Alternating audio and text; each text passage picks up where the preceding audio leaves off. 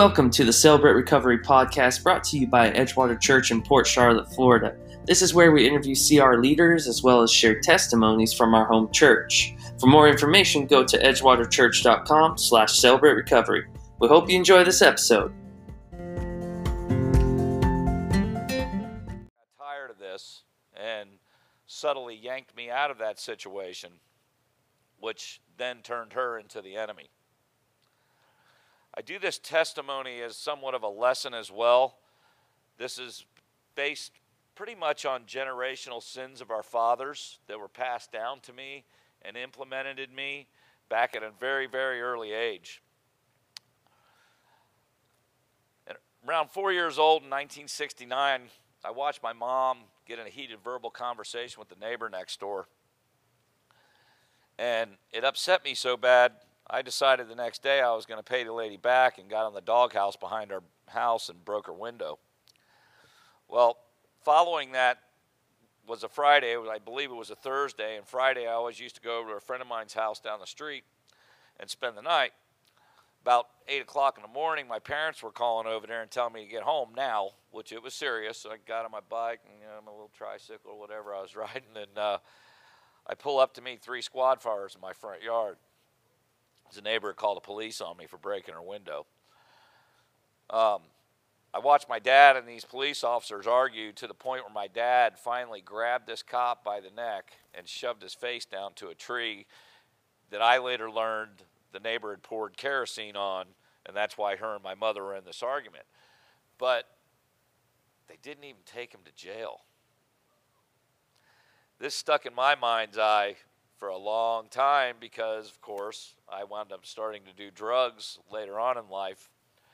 And uh, around 1972, I caught my sister and her boyfriend in her bedroom smoking smoking weed, and uh, threatened to tell on them because I'd never been around anything like that. But back then in school, you know, they used to warn us about drugs and stuff like that, and gave us an idea of what they were about and things that were done and taken and stuff like that her boyfriend held me down and they blew it in my face and made me take a hit off a joint and told me now I couldn't tell because I did it too. Problem was that I liked it. So we eventually moved from that area into an area called the Redland down in Homestead, Florida. And uh, it was very rural. And uh, I started doing very well there, even though I was, I was just a generally bad kid. You know, I was always in trouble some kind or another, mischievous. Um, nothing that was really bad per se for a kid my age, but I was a spoiled brat. And my mother wasn't having any of it. My father just fed it. So when we moved there, life went really good for a while. I got into sports, playing football, wrestling, track. Shortly after, fighting drugs and drinking. I started smoking marijuana pretty much regularly in the sixth grade. Took my first Quaalude in the seventh grade. And my first getting really drunk with friends, we went to the skating rink one night, and uh, this guy's dad picked me up, all of us, and we were all drunk. We were just kids, we were teenagers, and uh, they took me to my house and leaned me against the door and knocked on the door, and my dad opened the door. I fell on my face, and kind of shows you how good of friends you got when you're doing drugs with them. um, my parents didn't really know what to do after then, so church ensued.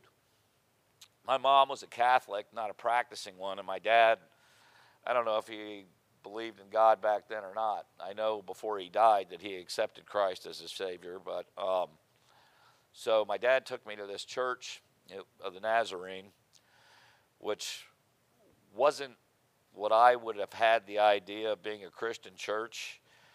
The guy answered the door. He had a big turban on, and we all went in there and meditated for about an hour. It was just totally silent. That was kind of freaky to me at that age. You know, I was only about 13 or 14 years old then.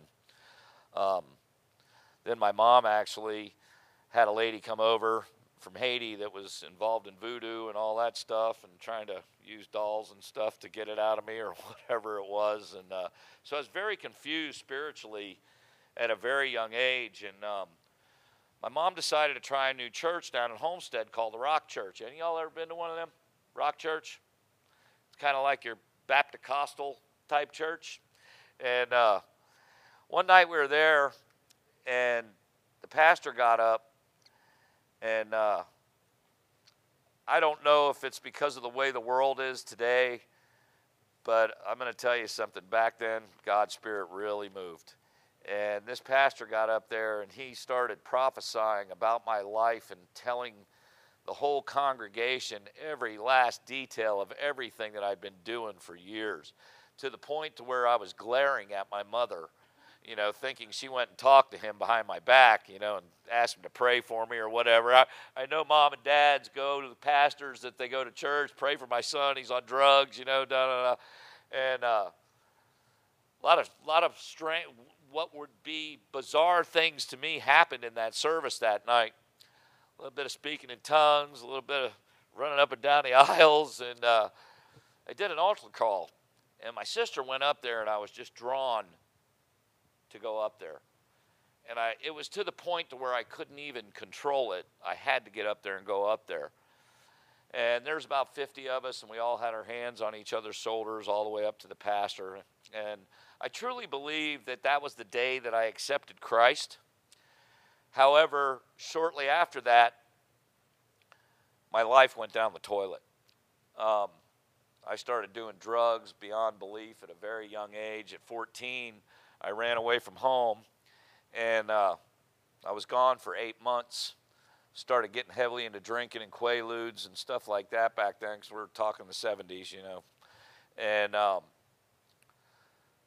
I was on my way to a Ted Nugent concert one time, one night that I barely remember, and there was a store out in the middle of nowhere, and I tried to break into the store, and I fell into the window when I did it, stumbled and fell into it, and I sliced my wrist open pretty good. And um, little did I know that that incident was what would change my life and put it on a course that was not necessarily good, but leading to God. Because I tell this story to people all the time. Um, I started hitchhiking, and I'm, I'm in the middle of nowhere bleeding to death. I had a shirt around my arm, my own shirt around my arm, and it's kind of funny because a couple guys coming from the concert that I was going to picked me up. so it was already over and done with. Um, he took me back to where I was living in the neighborhood there, and there's a U totem there on the corner um, that are now Little Generals or Circle K's. But I walked in the store and I went to go get some paper towels out of the bathroom to put on my arm, and this guy was in there. And I mean, I, I was I was 14 years old, and I remember exactly what he looked like right now today and he asked me, you know, let me see your arm. And I gave him some choice words because I didn't want him messing with me and I didn't want to be bothered by anybody. And he forcefully said, Let me see your arm. And he grabbed my arm and he goes, Oh my God.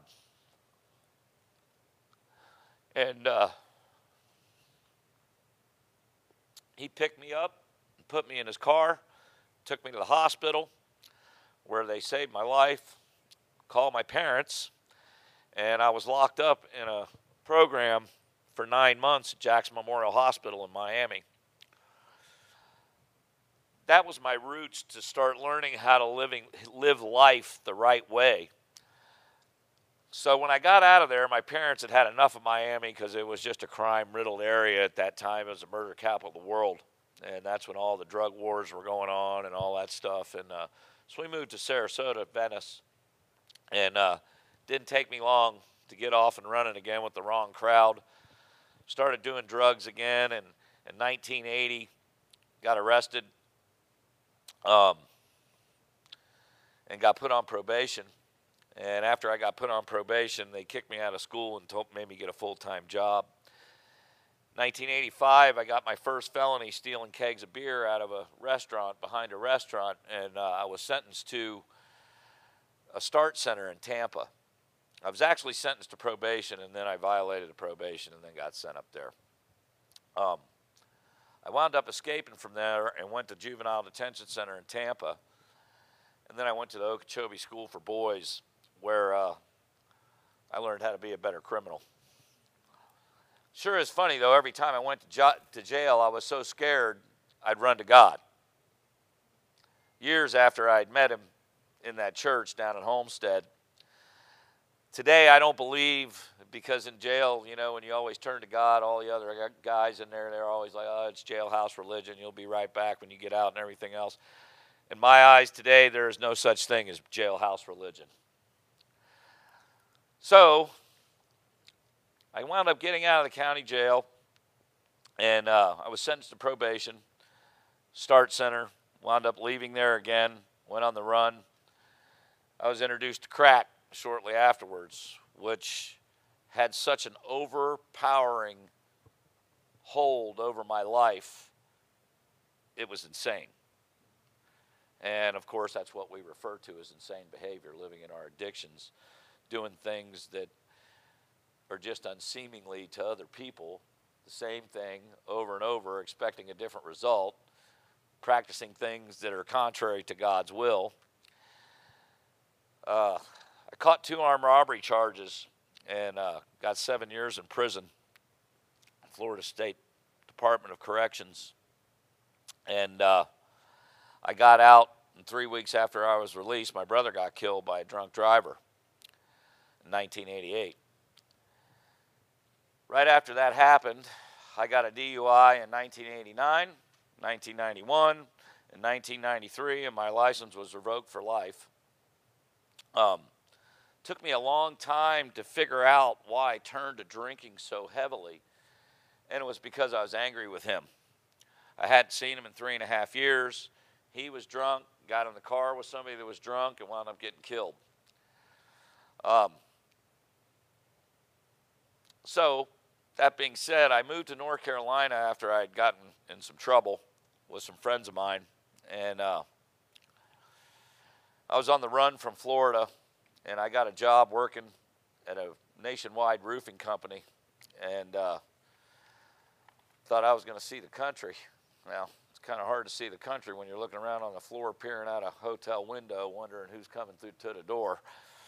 Um, I went back to North Carolina from Utah, got myself a truck, started getting on my feet a little bit, got a fourth DUI.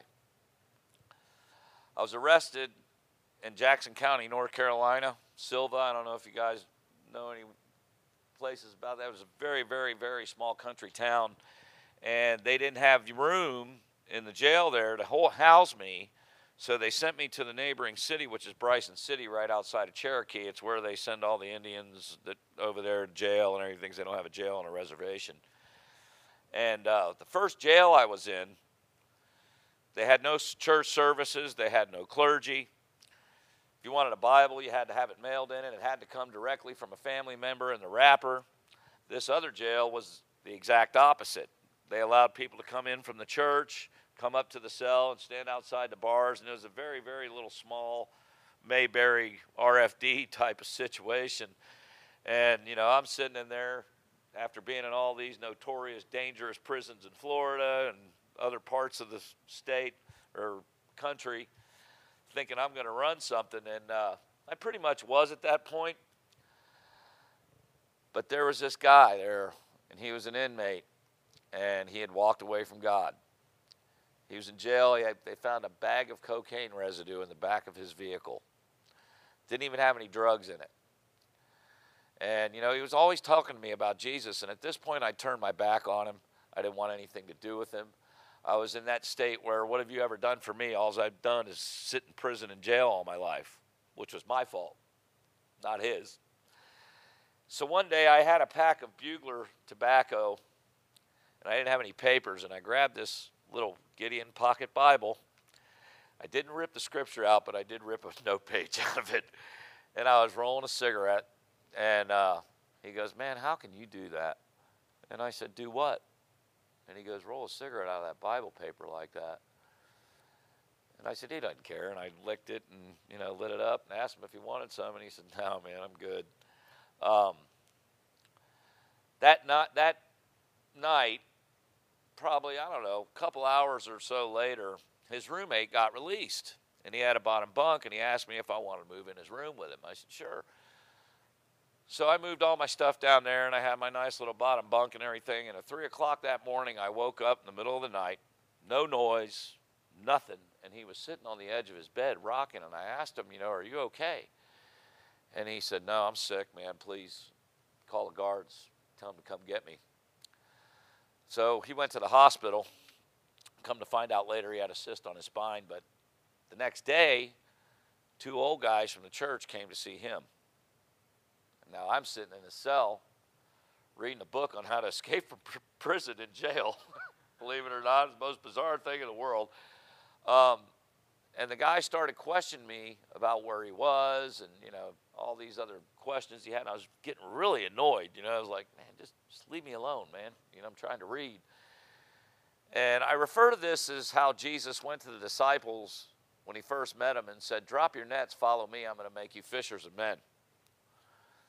That old guy, he said, Put that book down and get out here. I want to talk to you for a minute. And the next thing I know, just like that altar call that day, I couldn't resist it. I had to get up. Went out to the table and uh, sat down, and they were on the other side of the bars. And he says, So, what's your story?